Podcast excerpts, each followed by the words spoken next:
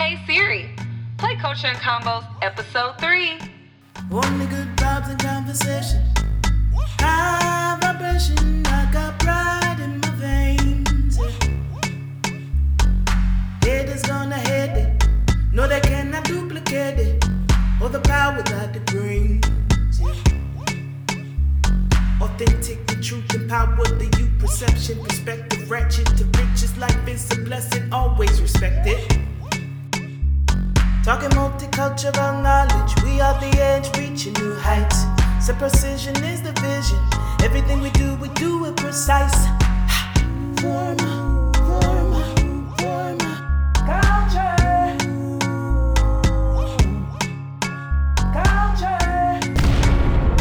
Hey, y'all, hey. Welcome back to another episode of Culture and Convos, the podcast. So, last episode, we went live on Facebook and had a tremendous response. So, since we're all still home in the middle of a pandemic, we decided to do it again. This time, talking about protest and politics, what black consumers want from brands.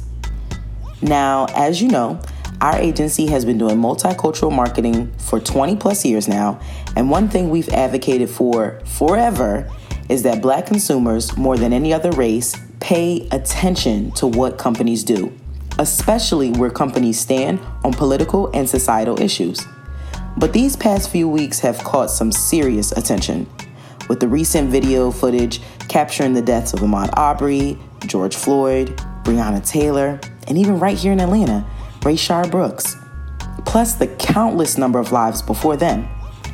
Now, corporate America is waking up, and some brands have spoken against racial injustices, but some are still real quiet.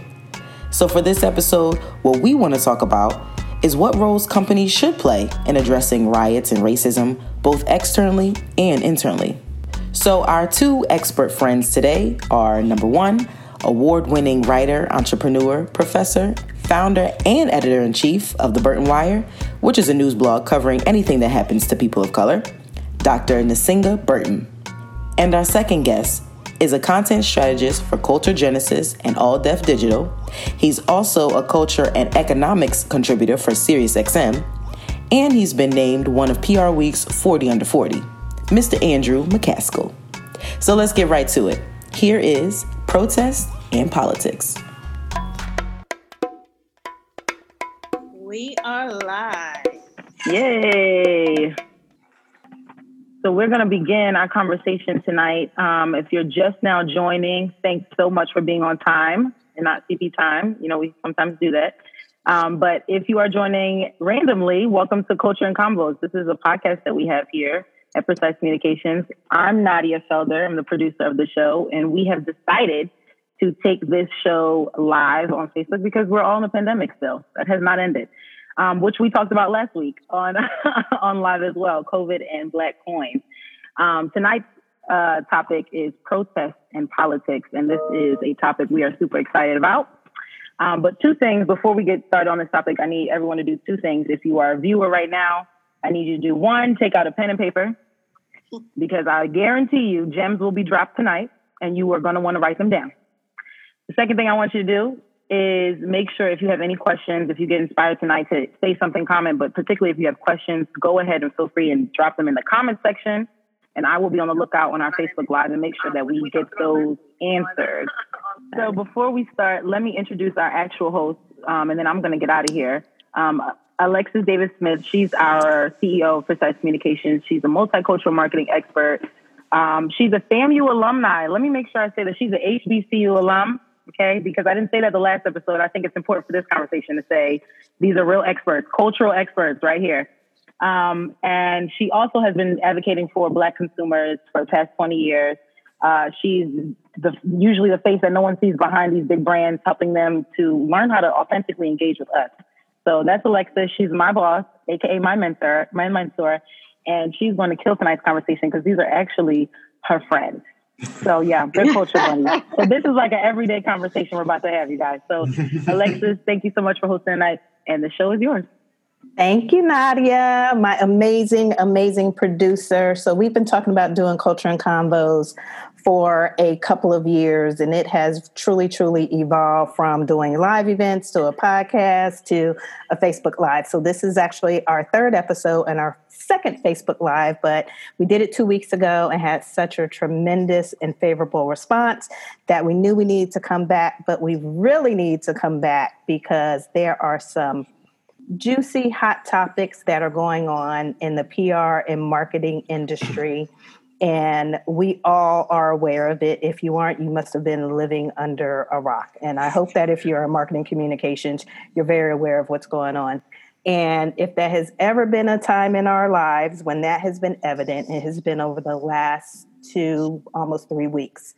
Um, so there, I don't think there's not one of us who did not see the videos of the brutal killings and murders of George Floyd and Ahmaud Arbery. We've also heard about Breonna Taylor, but these are things that are not new. We go all the way back to Emmett Till a gazillion years ago to, you know, Rodney King in 91 to Trayvon Martin. Like these are things that have been happening. However, this is a time in our country that I believe is a pivotal moment. I believe that this is the civil rights movement 2.0 and amplified. So now more than ever, not only do we see the Black community speaking up, but we're starting to see our allies who don't look like us also recognizing that these things are real issues. They're not things that are just in our imagination, they're actually happening. So in our space, we have really truly been paying close attention to the companies that have spoken out. In the first couple of days, there were a lot of conversations about who's saying what, but who isn't saying anything. So the silence was deafening. And I think companies really started to wake up and recognize that they needed to say something. So we heard from everybody from Nike to Ben and Jerry's to, you know, the Nielsen's of the world to Coca-Cola. I mean, you name it, every single brand or every single company made a statement. So what we want to talk about tonight is what does all of this political, you know, uprising with the protests that we've seen not only in America but across the world, what does that mean are we really on the crux of a new society, a new culture where we're going to see greater equality, where we're going to see more social justice? But we also want to talk about what role should companies play in political and societal issues, and how should marketers and advertisers address racism? And most importantly, as multicultural consumers, particularly Black consumers, are we being loud enough what else do we need to do to make sure that brands stick to the statements that they have released over the last couple of weeks? So, on to my experts. So, with the two of these guests, they are the perfect people to talk about this topic. And I will tell you, and I've said this to both of them, since we started talking about doing culture and convos, two of the main guests that we wanted and we want to put together was Nsenga and Drew. so Nadia and I have been waiting for this conversation. So I'm going to moderate, but I'm sure I'm going to do more listening than talking and asking questions. So looking forward to the conversation. So thank you both for joining us tonight. We appreciate you both. Uh, thanks for having Thank me. Thank you. and I always like chopping it up with Drew because you know Drew and I will do the battle royale and then you know go have cocktails afterwards. He's mature. He's 100%. mature about the ways in which I deconstruct topics. Love to hear it. yes. So, Nsenga, the first question is for you. Um, you know, as our working journalist who really lives and breathes this information on a daily basis and shares it. So the past couple of weeks has been a very trying time in America. Like I said, um, we had to actually witness the deaths of George Floyd and Ahmaud Arbery. We heard about Breonna Taylor, like we know. These aren't the first things. So I'm believing that this is a time that this country's never seen before. I was talking to my parents yesterday And I was asking them during the civil rights movement, do they recall as many white allies participating in the protests? And they said no, they had never seen that before. So I just want to get your kind of historical perspective, considering that we saw the Rodney King video in 92, we saw the Eric Garner video in, in 2014. What do you think is different this time? Well, I don't know if I think it's very different, um, other than uh, technology and race have merged again. They have intersected. So, for example, during the civil rights movement, and there have been many um, in this country, but the one that we focus on mostly is during the 1950s and 60s. Um, you had the invention of television in 1948, right? Um, and then people did not know outside of the United States how blacks were being treated in the United States until journalists started sharing that kind of footage overseas because there was actually footage. So you had radio, but you didn't have uh, television, right? You had film and you had those docu reels, but you didn't have television where you could literally put it into people's living rooms in the ways that it happened then. That's when you started seeing the shift or the cultural shift um, around what Black people had already been doing and fighting for for decades um, at that point, even longer than that, um, because other people became aware of what was happening. And the United States, quite frankly, was embarrassed, um, particularly President Kennedy. Uh, and so then you start seeing this shift and this movement in terms of civil rights um, policies, in terms of you see the big cases happening, um, and you see a lot of protesting that was, was happening anyway, but being broadcast, particularly by African American students. Um, uh, in that particular civil rights movement, of course, Dr. King and, and other folks, Malcolm X, and so forth and so on. Um, this particular moment, I think, is similar uh, in that you have the intersection of technology um, and you know this is Web 2.0 or uh, all of the social media that we have, um, and you also have. Um, and the, oh, uh, in the before the allies, I, I would argue most of them came out of the religious movements.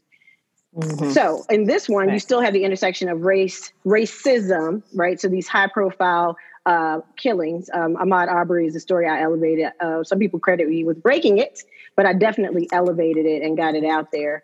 Um, but you have these high profile killings that are really being shared all over on social media. You actually have the videos being shared all over on social media. You don't have to wait. Um, if you recall the Rodney King, you either saw it in your news, you might see it in the classroom later, but it's not a video that's widely seen unless you watch a documentary or there's a retrospective. But we see these things all of the time. So that compiled right. with our allies and our allies are different um, because there's a lot more white allies but they're not coming out of religion. They're actually turning away from religion and right. really turning towards their friends. And um, i would say this is indicative of millennials and gen zers and people who are uh, in generations behind uh, ours. Um, but they're turning uh, uh towards each other and they're able to see um, the things that we couldn't see like we saw sporadically but they saw all they see all of the time and they understand that something has to be done because they care about their friends. They care about their relatives. They care about mm-hmm. people of color black people in particular. Um, they care about whether they survive and what have you. So i think that's what's different. You know you don't have you know now people are conservative in religious movements. Before they were the progressives. Now they're mm-hmm. the conservatives right? Um, and so these kids are coming out of a different place where they are focused they uh, really curate their own experiences. They make their own decisions. They tell their parents to go to hell. You know, they they um, they hold people accountable. They will cancel right. you in a minute while right. asking you for an extension for a grade. but um, these are the, this is that population. So what's different is the types of folks that are now coming out, and that's why you're seeing so many. They're not shackled, so to speak, um, in the ways that uh, prior generations were. Okay, thank you. yeah, I, I, mean, I, I really I agree with that. The only thing I would I would add to that is that I think that what's different about this moment is uh, too is that consumers and people in general, to the point about technology, just have more voice than they've mm. ever had before, right? And it's a more immediate voice. And so, mm-hmm. not only what television did was put those horrific images in front of a world audience, what technology and social media have has done is that they're now put those images into your into your hand into your device right in front of your face but you also now have people with the ability to see the reactions and responses of the collective as well they people get to see immediately this horrific thing, but then they get to see also how people are responding to it in almost real time. I think that a lot of a lot of the education around what the black experience really is for many white people who now are in the space of I call them baby allies. Like they y'all ain't allies yet. Mm-hmm. You, you have you, your empathy muscles are getting are getting a little bit stronger, and we're and and we're rooting for you, right? Um, to become to get over the finish line as true allies. But people are now saying are now have the ability to see that horror and then go down the rabbit hole of of information for getting information for themselves whereas television was a one way um, was a one way kind of static experience. Right. We're experiencing the voices of Black people commenting on and and and reacting and responding to these horrors in a way that we could have never seen before in um, you know in the civil rights era just because of we just weren't that connected to each other right you right. know mm-hmm. right and drew while you're speaking you know obviously like i mentioned there's been protests all over the country we've seen it in the uk we've seen it in australia which i think is amazing it's amazing but you know we went from the protests from you know talking about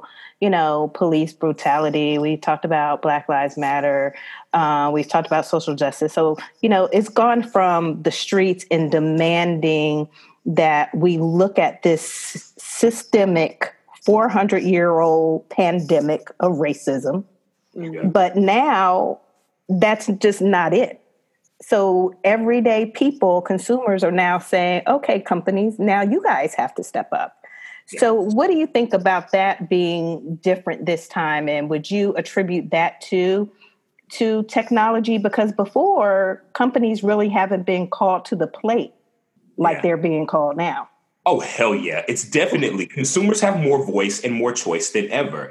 Um, forty-two percent of African Americans expect for brands, uh, expect for the brands that they purchase to support social causes. That's 16% higher than our non Hispanic white counterparts. My belief is that Black families have always felt that way, that that's not a new phenomenon. What's different now is that we have more voice in social spaces. So we have the ability to call out hypocrisy that you can't you can now not say i'm to contr- i'm to um, ha- uh, contribute 400 million dollars to racial um, to fight racial injustice pepsico and then keep aunt jemima on the on the on the syrup right, right and so right. there's now a vehicle for black people to talk back to brands. And what we know is that you know, Jay Z said it, but but people like Alexis, like you and Pepper Miller and tons of other people have been saying forever that African Americans drive culture,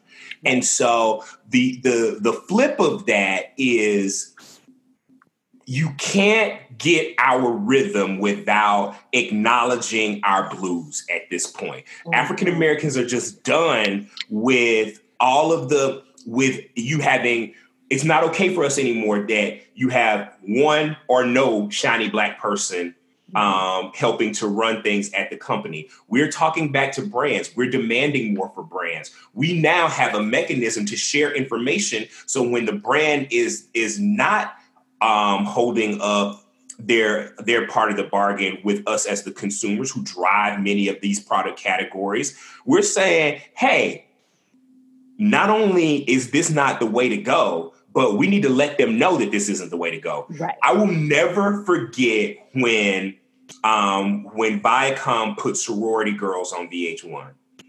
They oh, had yeah. a whole season done, right. and black women um, who were college educated and part of Greek letter organizations said, "Oh, now y'all can go, y'all can throw um, drinks in each other's faces in expensive clothes on all these other shows, but you're not gonna do it in my letters, right?" Right. That show was taken off the air after one episode because right. black women went and saw all of the all of the advertisers and said, do you know that this is what's on that this is how your your marketing and your branding dollars are representing me and my community? I won't stand for it. I won't have it. Right? Right. Right. That is the power that we have. African americans you know we have an incredible amount of social and digital currency. We gave away $25 million of free advertising to Popeyes over chicken sandwiches in less than 11 days, just in just last year, right? right and right, so right. imagine what happens when we coalesce around a singular idea. Imagine what happens when we use these digital spaces. And so I think that that's where that's where brands are operating out of. One, they're operating out of the demand that is happening in um, in the Black community that we're just demanding more. You have not because you ask not, right? We need to be mm-hmm. asking brands for more. Mm-hmm. And we are now seeing too that Black consumers have this have this expectation, but also Black employees inside of the organizations are having expectations as well. Hmm. Most large corporations have black employee resource groups. Right.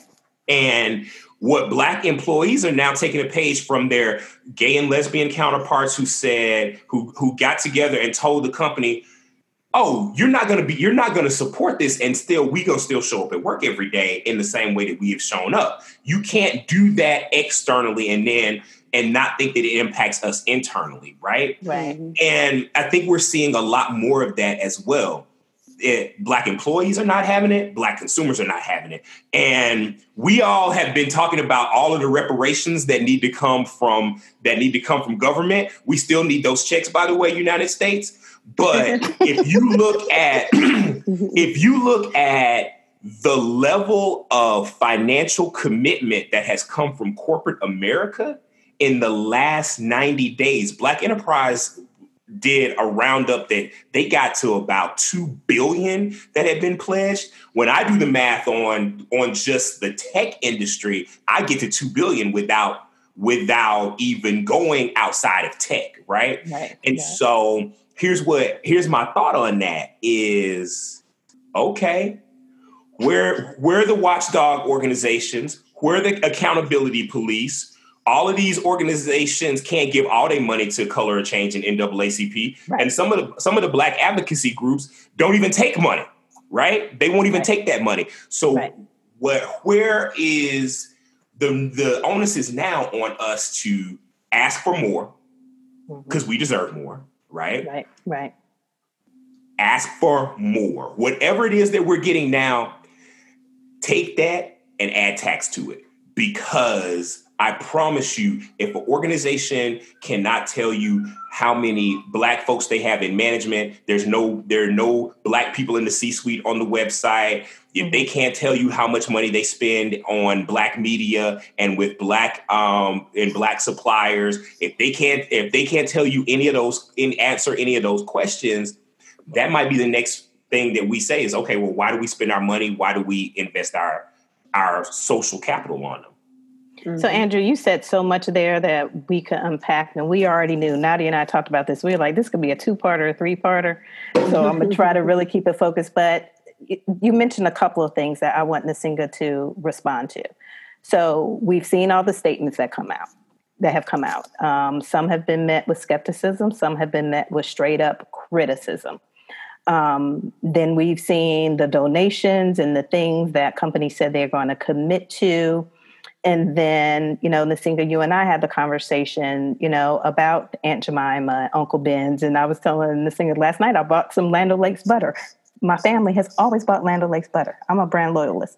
I'm unwrapping in the package and I said, oh, the Native American lady's gone. Okay. they got rid of her and didn't even publicly state they were getting rid of her like Aunt Jemima and Uncle Ben's did.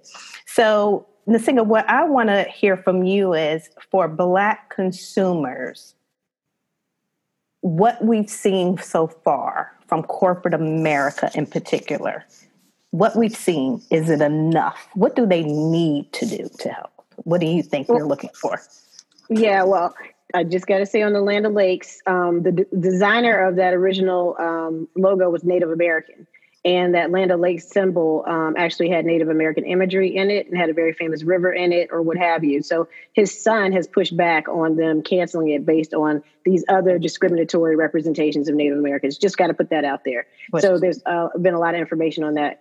Um, but uh, in terms of uh, what they're um, what they're doing. I'm sorry, what was the question? One more time. So the question is what companies are doing because I don't know if you all have seen the meme. Oh yeah, where it, it said something like, "Okay, Aunt Jemima's gone, Uncle Ben's gone." You know these things. Oh, okay, but what about that police brutality?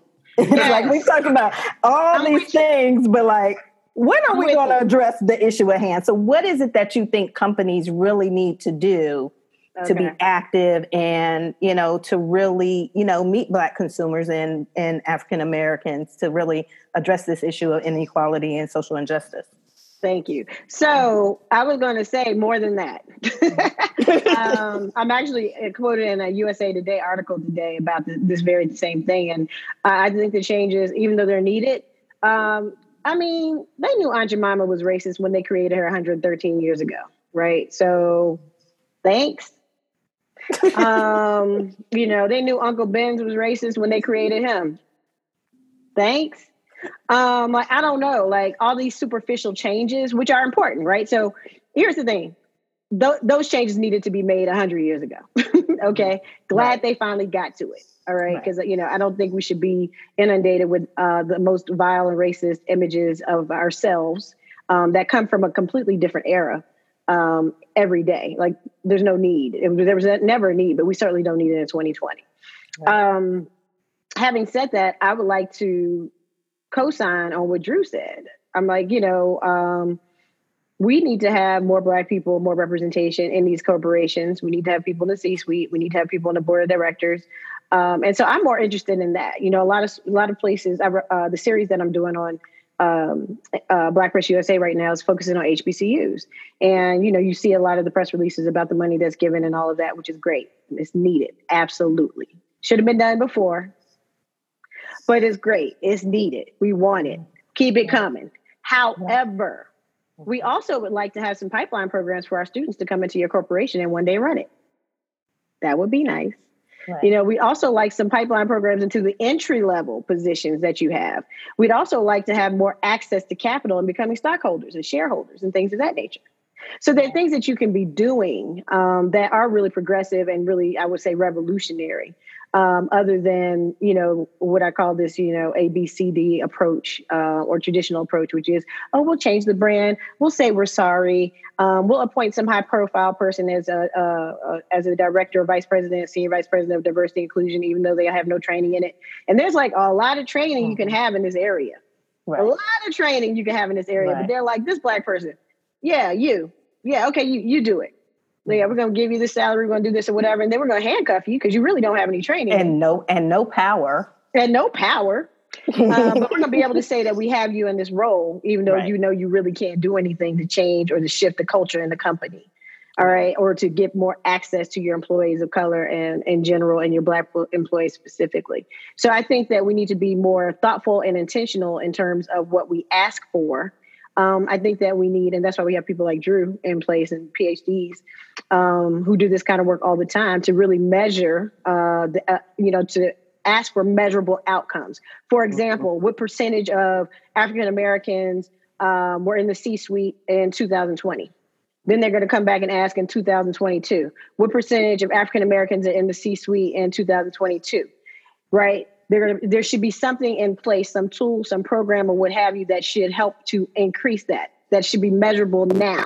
So you really just want to look at this outcome and see the uh, the change that might have occurred. So and negative outcomes aren't necessarily bad. That should give you an, a, a, a, an idea of what you need to improve, right? Right. Um, but like this, um, you know, just doing these very what I call superficial things. That's great for public relations. No shade to public relations. You know, I love y'all.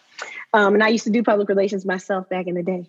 Um, so it's very important. It's very important. Um, but that's that's great. But what needs to really happen is that internal work has to be done. And uh, people who are already there need to make sure that it's happening. People who are putting pressure on brands need to make sure that they know that that's also what the expectation is, being very clear on what the expectations is, uh, expectations are. And then those of us who do research and activism and things of that nature, nature need to hold the companies accountable. So right. then you can say, listen, it's been five years since June 2020 and nothing has changed in your C-suite. You don't have anybody African American on your board of directors. You know, um, you don't have any products that are targeting or geared towards African Americans. You don't have any African American designers. You don't have any African American vendors. Uh, and so then you can say, well, we're not going to use you anymore because it's been five years. You've had enough time. So I think that's what's different too, Lex. Um, and I think that's what Drew said as well. Um, is that we're we're we're done. We're you're you're out of time. You're done. All right. so mm-hmm. it's oh we need to, no, you don't get any more time. Time is up. Time, time is up. up. You don't time get any more time. You've had plenty of time. You had over 100 years for some companies um, to make these changes or to make these shifts. We've had other social movements. We've had other civil rights movements. You could have done it then. You didn't. So now you have to do it. And if you don't right. do it, you know, we're just not going to um, use your products. We're not going to support your company. And not only are we not going to do that, we're going to tell people why out in social media. And hopefully, most of it will be informed, um, which is always a challenge, but most of it will be informed um, and will have some type of impact, measurable right. impact. Because I'm like, right. if you can't measure how you changed it, changed the company um, to be more inclusive of African Americans, certainly you'll be able to measure how the exclusion of African Americans from uh, your company in various ways um, has impacted your bottom line. Thank you for all of that. See, this is what, this is what I knew was going to happen. I knew you all were going to talk and address so many issues that some of my questions, I was like, ask that. I didn't, don't need to I, ask that. Did I not answer the question? Did no, no, you answered the question and more, but but it was a perfect segue because what I wanted Andrew to do you know, as a marketing communication professional that has worked in major brands, has been recognized by, you know, PR Week. So you have the PR and the marketing perspective and also the DNI perspective. I want you to build on what Nsenga just talked about, thinking about the people who might be watching us on Facebook Live or listen to this as a podcast later. What is it that us communications professionals can do to counsel our clients or our CCOs or our CEOs because, like Nsenga said, you know, yes, we definitely need to address the DNI, and please feel free to address that. But also externally, what are some of the things? Because you know, they've been doing mentoring, they've been writing checks, they've been doing like all these things. Things say, yeah, they already did that. What should companies be doing now? Um, one, companies have to recognize the fact that um, consumer confidence in all of the traditional institutions that we have always had a lot of confidence in has waned. People no longer trust government in the same way. People, you look at the trust barometer, people no longer trust right. like traditional institutions. They're not going to church as much anymore. Right.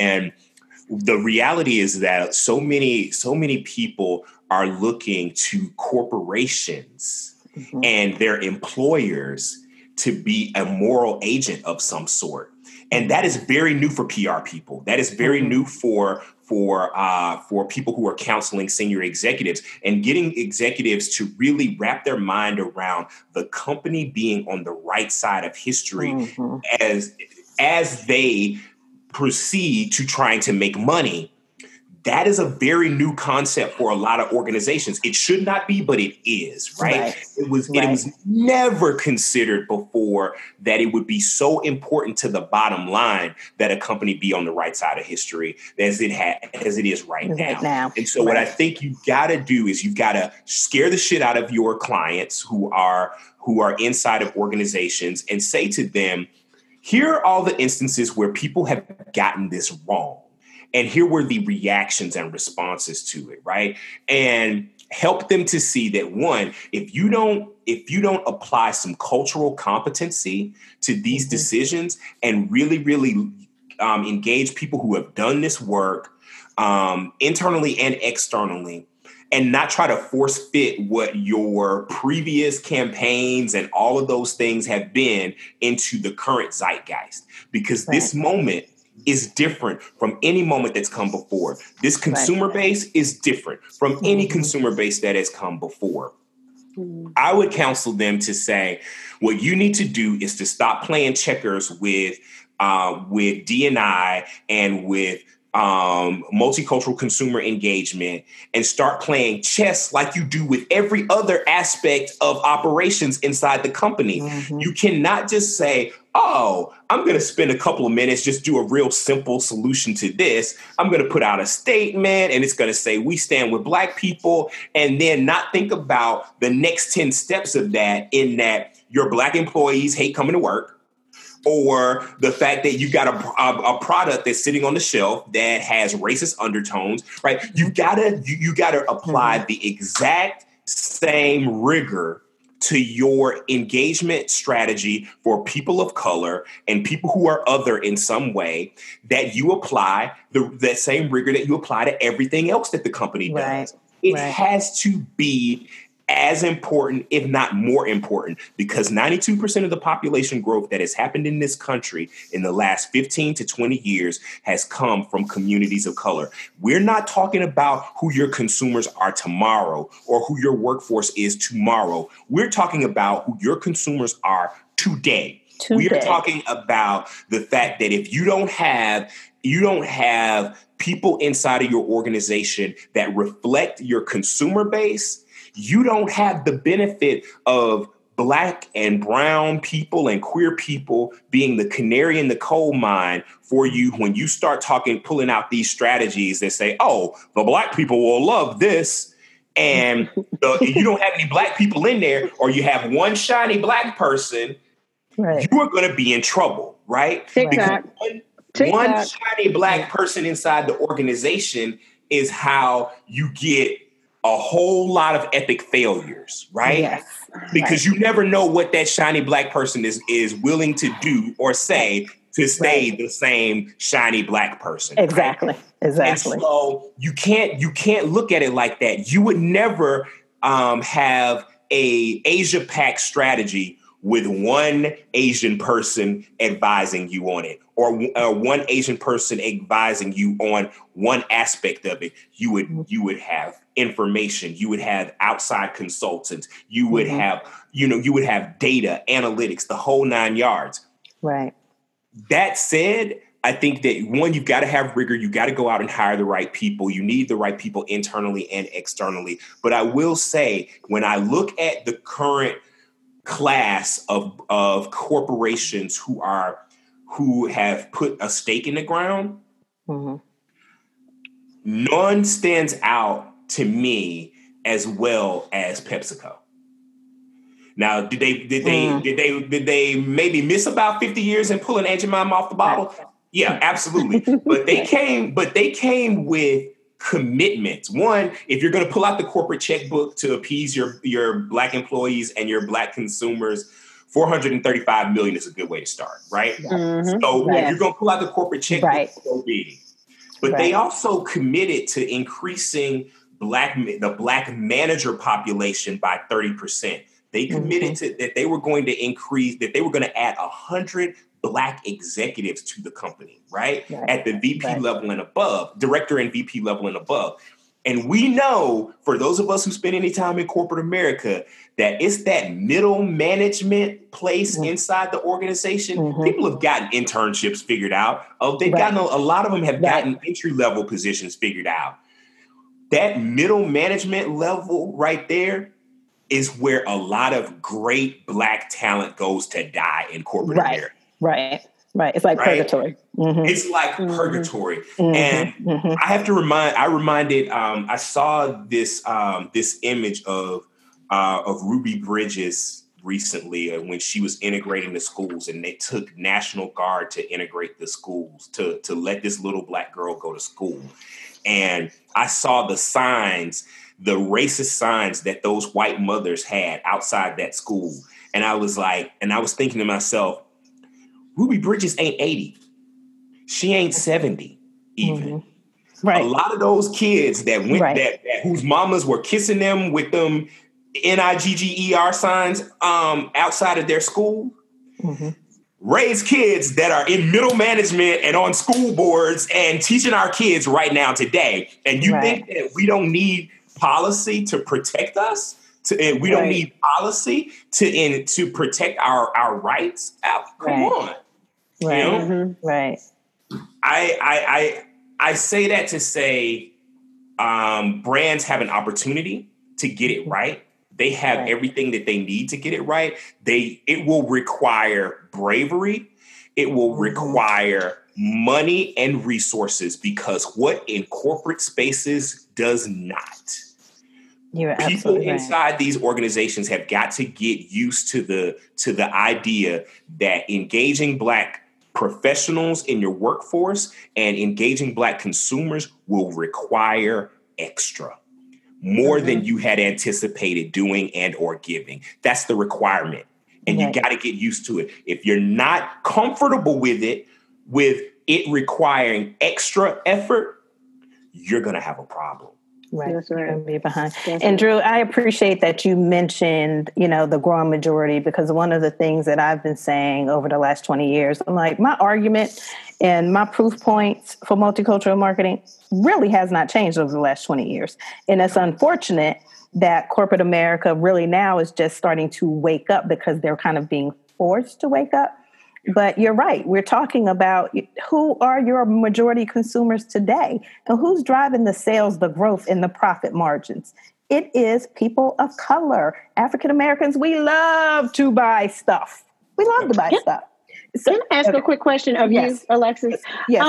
Because um, I know you do some of this work, um, and I hear what Drew is saying, and I think mm-hmm. I agree with everything you say. Everything right. you say. Right. Um, but how how do we get people to value uh, black consumers because we've been a major, I mean, trillion trillions of dollars um, right. we spend in consumer spending. We're the largest, have been. I mean, I don't re- recall a time when there wasn't even when I was undergrad. I mean, I know we were emerging, right, and right, then we right. were. So I was like, how do you, um, what you know, what ideas? I guess do both of you all have uh, in terms of getting people um, to value black consumers because i think that's another piece of it you know yeah we mm-hmm. have all of this what's happening in this particular moment but right. we've been spending lots of money um, right. with these brands so right. how, how do you fix that right one i think that's the trillion dollar question because the African American consumer market, we have $1.3 trillion in buying power. And we mm-hmm. outspend in almost every single category. Um, getting the, getting brands to value us I think is still um, the challenge. And I think it's symptomatic of what's going on just in our society period one of the things that i've said to people and you know even clients because i've had lots of phone calls about this over the last couple of weeks you know from clients to my colleagues in the pr industry who don't look like me who want to know you know how do you counsel and all that and one thing i say to them is we have to remember corporate America is a microcosm of America. So if if Joe Black is walking down the street and he's a racist and he hates black people, when he walks through the door of that corporate office with his shirt and tie on and goes through security and walks up the stairs to the C-suite, doesn't mean he all of a sudden loves black people and values them. So we are talking about a cultural shift in the overall societal mindset, that has to happen first. And I think it's going to take people like me, like Andrew, like yourself, writing stories and diverse marketing and communications teams. There's a huge problem with that. We keep talking about people on the C suite levels. When you start looking at some of these Marcom teams, there is not a lot of people of color. And if there were, we wouldn't run into a lot of these issues. So it's really going to take that and it's going to take leadership who who are open to the dialogue, the conversation and who truly and sincerely and authentically want to be a part of this change and that they get it. Because one thing I've always said, and I'm not supposed to be like the panels here, but one thing I've always said is multicultural marketing, Blacks, Hispanic, APAC, whatever, it's not about this is just the nice thing, the right thing to do. The business case is there. And if you're in this space and you represent companies and your consumer base is diverse, which I can't really think of any brand or category where it's a monolithic consumer base. If you're not speaking to all those audiences, then you're not doing your job. Mm-hmm. So I think the value, Nsenga, is going to come with time and education, honestly.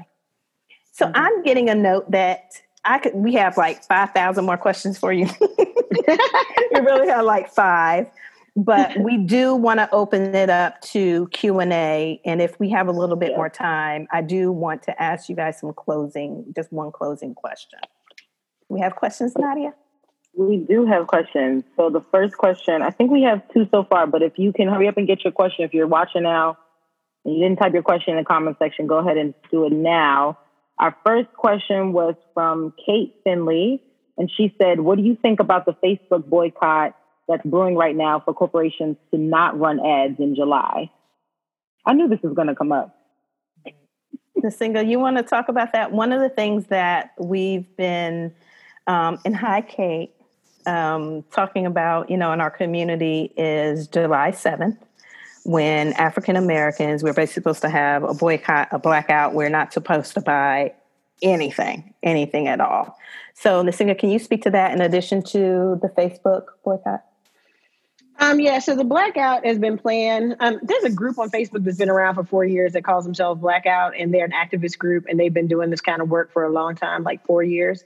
Um, and then there's another group that has a blackout that is coming in July 7th, and you might have seen the other blackout um, that um, happened a few weeks ago. But basically, Black consumers are not supposed to are, are going to commit to not uh, only spending their dollars for African Americans and not spending any money outside of the African American community.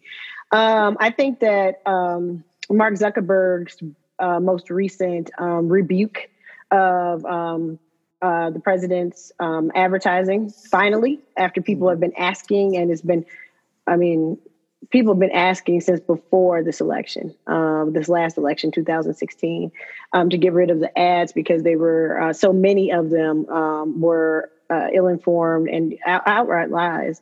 Um, and so I think that um, people, Mr. Zuckerberg, who has before been reluctant um, to make any of those changes, as opposed to Twitter that is now saying, hey, this is not, you know, they're putting their little tags up there that are saying, hey, this is not accurate or this is not, uh, this is not factual or this is not what have you. Um, Facebook, I think, has been forced. Twitter really has faced uh, has forced Facebook's hand because now it makes um, Facebook look uh, questionable in terms of why they wouldn't do the right thing or, as Drew said, be on the right side of history. Um, so I think that uh, this upcoming boycott uh, is needed. You know, I think that um, Mr. Zuckerberg appears to be awake, but I think he needs to be kept awake um, and to know that it, you know, in the same way that Black users are policed, because Black users are policed on Facebook uh, in terms of how um, you can be reported for um, you can go to Facebook jail. We'll just say that. That's the term that people say. I went to Facebook jail today. I posted an article or I shared an article, and for some reason they told me that I had shared something that I couldn't. They locked me out and said, you know, I am on punishment for two weeks or whatever. Um, and it might be just because you share an article that has something to do with race or whatever. But it seems like people are very easily able to um, disable our products. For instance, the Burton Wire, my Facebook page was alive forever and I haven't gone back to it because um, they took it down because somebody reported it as being racist. It's news. It's African American. We don't. We weren't even doing op-ed back then. So um, you know, it was all fact based. But because people reported it, trolls reported it as being racist, um, they bl- they banned me from it or blocked me from it for a year. Um, so I think that um, the boycott is necessary, um, and I think that Mr. Zuckerberg is a little bit late uh, and coming to the realization that Facebook has can be a tool for greatness and do wonderful things, um, but it also can be a tool um, which disenfranchises already disenfranchised populations. And if we're really going to allow everyone to be on Facebook and everyone's rights should be protected, um, then we should also be protected uh, in the same ways that they allow other people to kind of build boundaries around them themselves. So that's what I think. That's awesome. That's awesome. Next question, Nadia. Drew, did you have a comment on Facebook? I know you were just dying for. no, I'm good. No. Okay. okay. Well, Drew, this next question is directed to you from Disha Barnett. And she said, Hi, yeah, she, Disha. She says, Hi, Drew. hey, Disha. um, and also, a couple people quoted you, Drew. They said, You can't have our rhythm without acknowledging our blues. I like that. Right. um, so her question is how do we as Black leaders hold companies accountable for diversity and inclusion without disparaging the few Black leaders who have broken down walls to enter white corporation spaces, corporate spaces. And then she has to say, many show up as activists in boardrooms, pushing for change every day in white environments, referring to us as the shiny black leaders. I get it, but it doesn't acknowledge the role we play in moving things forward. Hey, Drew. Hey, Boo. All right, so this is this is definitely uh, this is definitely one of those things where I will say, um, I get it. There are def- there are. I have been one of those one of those black people st- um, speaking truth to in corporate spaces, and I can be completely honest. There have been there have been situations where that cost me. I mean, where I paid a price for that, right? Um, and I don't mind uh, there being shiny black people in corporate America. My my statement about that is there needs to be more. And if you are and if you are the only one in your organization, you have failed. Right. Mm-hmm. And so mm-hmm. I, I think that what that means is that um, is yeah, there's room for a bunch of shiny black people. We need a bunch of shiny black people because when two or more gathered, we make a lot of other stuff, right? And I so, can't wait for the memes. so my my perspective on that is a lot of there are a lot of people, there are a lot of black people who sat silent in meetings um, a long time ago so that there could be opportunities for the next class of black folks to come into these spaces. My perspective is that um, that moment, that that perspective and that way of handling it was needed at that moment. This moment needs a whole new black executive. This moment needs a black executive who is who is smart and intentional and mm-hmm. strategic um, who is not afraid of another Black professional coming into their sphere of influence and their space, who wants there to be a, a coalition of great Black people at the office and at work.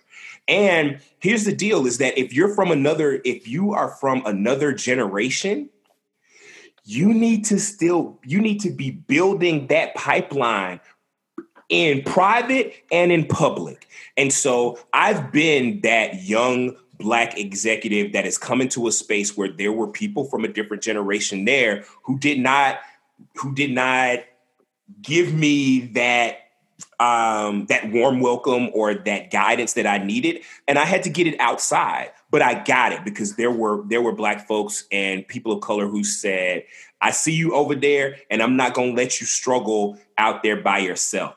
I'm going to I'm going to give you everything that somebody else put into me so that you don't one make the mistakes that I made so that you're a better executive than me, right? Mm-hmm. And that that's the thing um and I know Disha does this too is that that's the thing that I always say to my mentees when I get, you know, my PR Legend Award at the end of my career I want the all of the shiny black folks that I gave jobs to, that I gave perspective to, that I gave advice to, um, to be that would be my award is all of those people because I tell my mentees and my little brothers and my little and my little sisters in PR is that don't be like me. I want you to be better than me. I want you to go yeah. so much higher in these organizations than me. Right because then I want you to hire me as a consultant when I'm old, so I have somewhere to go wear my cute outfits to work.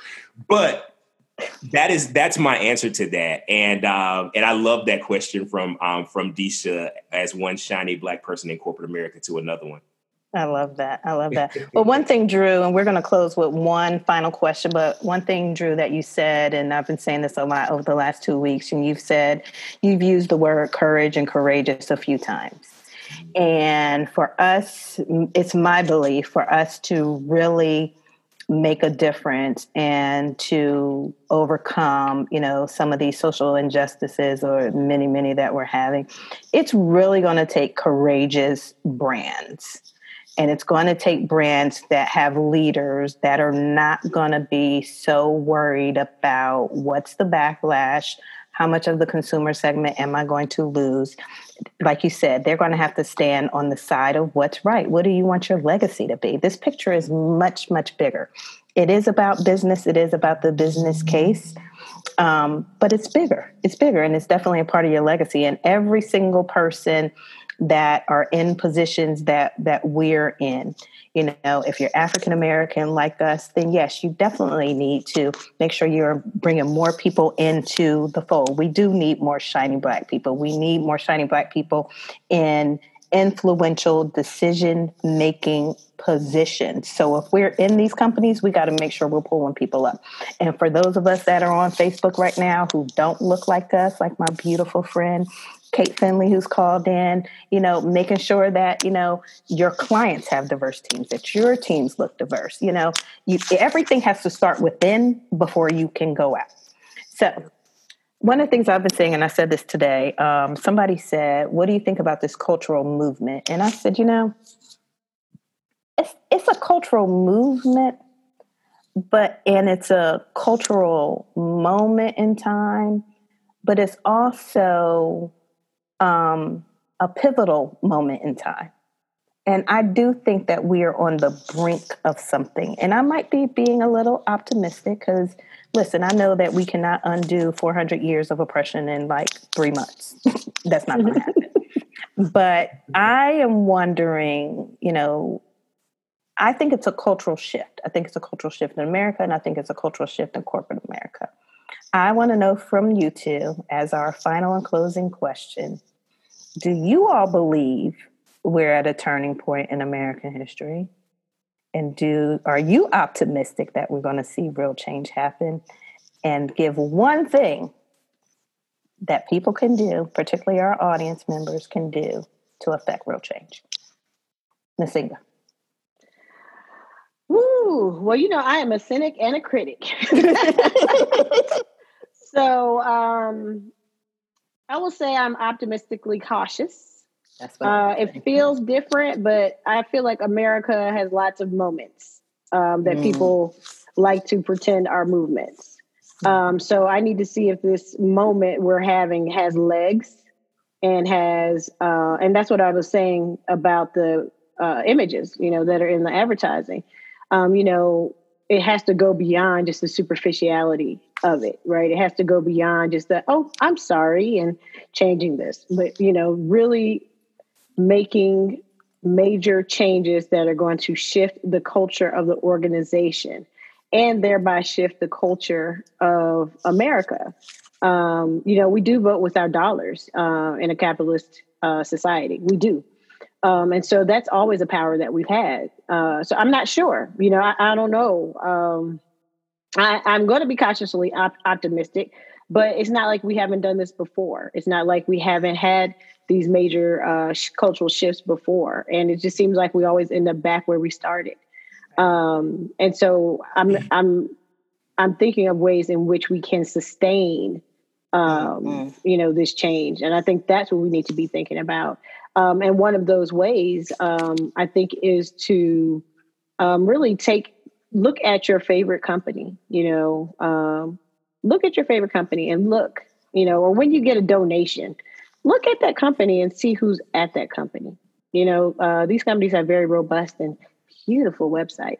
Um, but look who's at that company. Look at who's empowered at that company. Look at who's in the C suite. Um, uh, who are the executives? Um, and look at who's on the board, who's on the advisory board, and things of that nature. And and really um, take time to contact them. You know, if indeed you don't see yourself represented at all in any way, shape, or form, or um, there's one company I will not mention on here, um, but uh, they have one African American period, and they just gave a lot of money uh, to a, a, few schools. But um, I would love to um, see that company more diverse um, and diversified in those upper levels and things of that nature.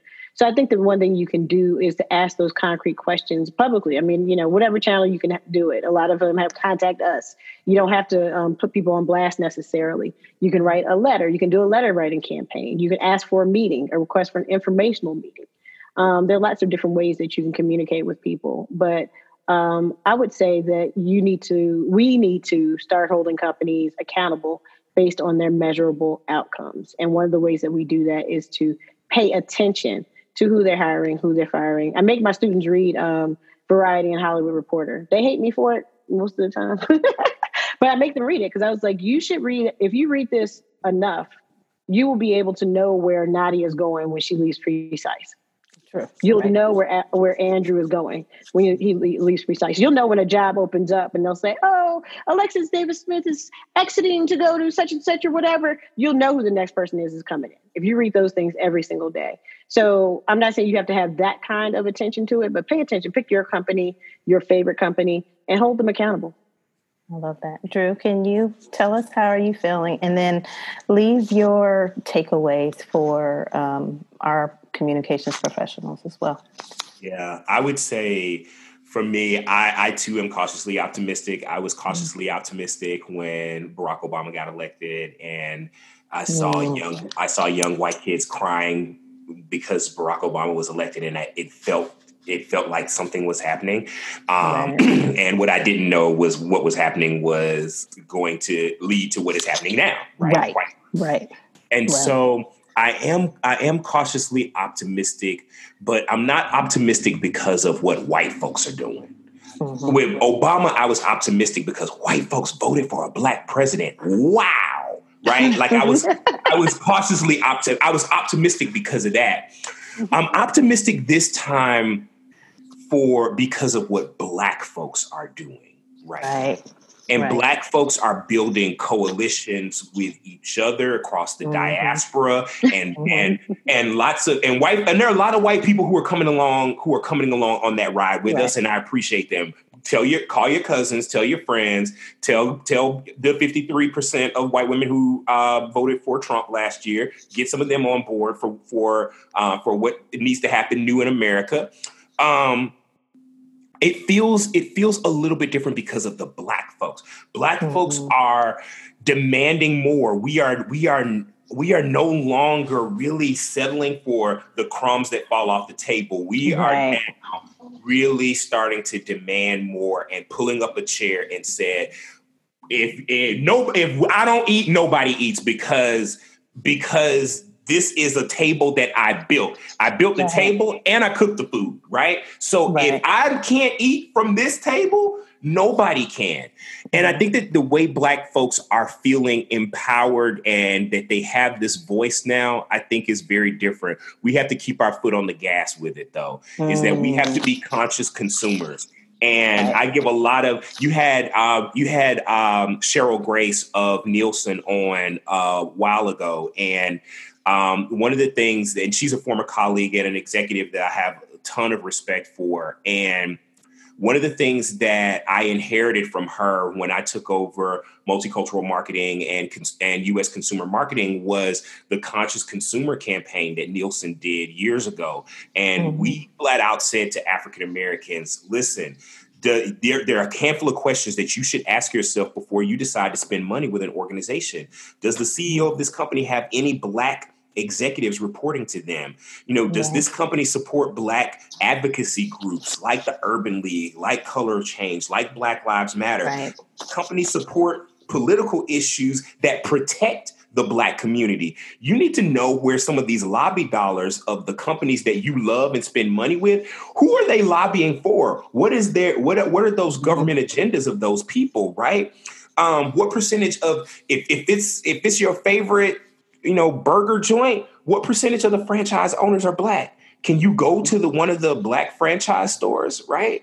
Like conscious consumption. Does the company hire and promote black employees in, in the stores and at the corporate level, right? Mm-hmm. Um, does the company, you know, support black community events?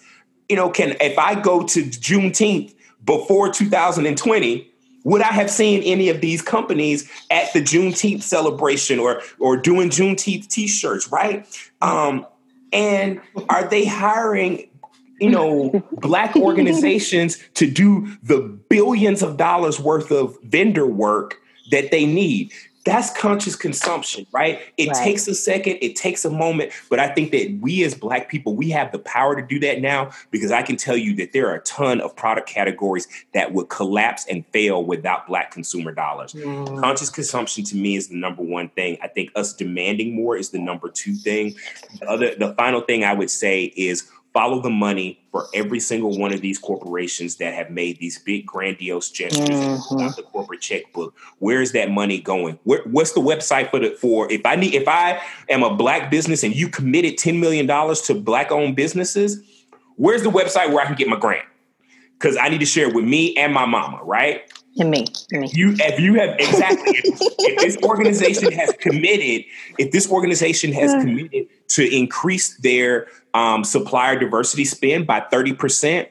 Where does it say on the where, where, where can I find where you are where you where are today? Because I got right. some businesses I want to send to you, and I need to. Right. What's the website? Who's the person I should call? Like, can you put their number on the website? And right. those are the things that I'm that I'm saying. We have to hold these companies accountable for it because many times these things will move on to the next press release, right? And we're not. And I, this is what mm-hmm. I'm personally going to do and what I'm challenging my friends to do is to buy some uh, to buy one or two shares of stock in companies that have made these commitments. So when the proxy statement comes to me, I can I can uh, formulate my question that I want answered in mm-hmm. um, in the annual report what I want to see, and I can say I formulate my question of what I want answered in the quarterly readout and the quarterly um, in the quarterly call about mm-hmm. the earnings. Right? Is where do you stand on your five year commitment of a hundred million dollars to Black people, right. Right. and who is the Black person helping you do that? I would like to know as a shareholder and a stock. I love that.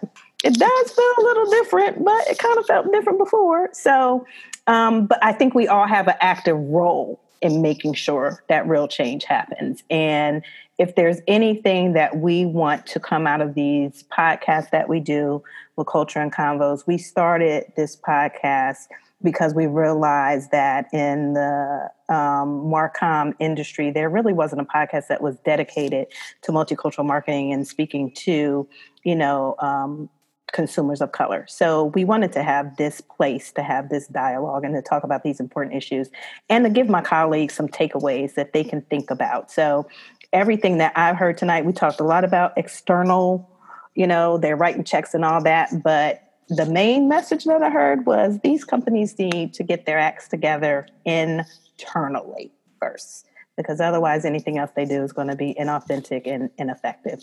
So, my PR counselor friends, when you're talking to your clients, you heard all of the levels and things that we talked about C suite level, mid-level managers, even talking about recruiting, you know, at the entry level and internships at HBCUs. Diversity is always an issue. People always saying I can't find black people. I don't know why. There's like I don't know how many HBCUs across the country, like 200 HBCUs, but nobody goes to those except a few. So and anyway. call up the black student union at the white schools you're going to because black. About to yeah, there you go. Don't forget the black students yep. at the white schools. I know we focused on the HBCUs. Yeah, that's right. We yeah. need help too. Thank you. Right. The singer right. went to Northwestern, everyone. So yes, I did. yes, to remind us about our the PWI experience. There are black people there. So, ladies and gentlemen, thank you so much for tuning in. There will be an audio version of this within the next week that will be posted on wherever you listen to your favorite podcast. But thank you for joining us, Nsenga. Drew, I owe you all drinks, but when we get together, we drink anyway. So thank you both. Appreciate you. Nadia, any closing remarks, Miss Producer? We will have a part two coming soon because the comments are going crazy. So we need you guys to come back on the show. All right. We'll do. All right. Thank you both. Everybody have a great evening. Thank you for hanging in with us. Bye. Bye. Bye. All right, guys, that's a wrap for episode three of Protest and Politics. And I usually have a recap at the end of each episode, but I think y'all got enough gems. So be on the lookout for our next episode. It will be coming soon. And before I forget, if you feel like there's a topic you want us to uncover or you want us to dive into, just feel free to leave us a podcast review or slide in our DMs. Either one. Appreciate y'all. Until next time, peace and Afro beats. This podcast is sponsored by Precise Communications a marketing communications firm based in the heart of Atlanta. Follow us on Facebook, Twitter, and LinkedIn at Precise Communications or Instagram at PreciseComm with two M's ATL.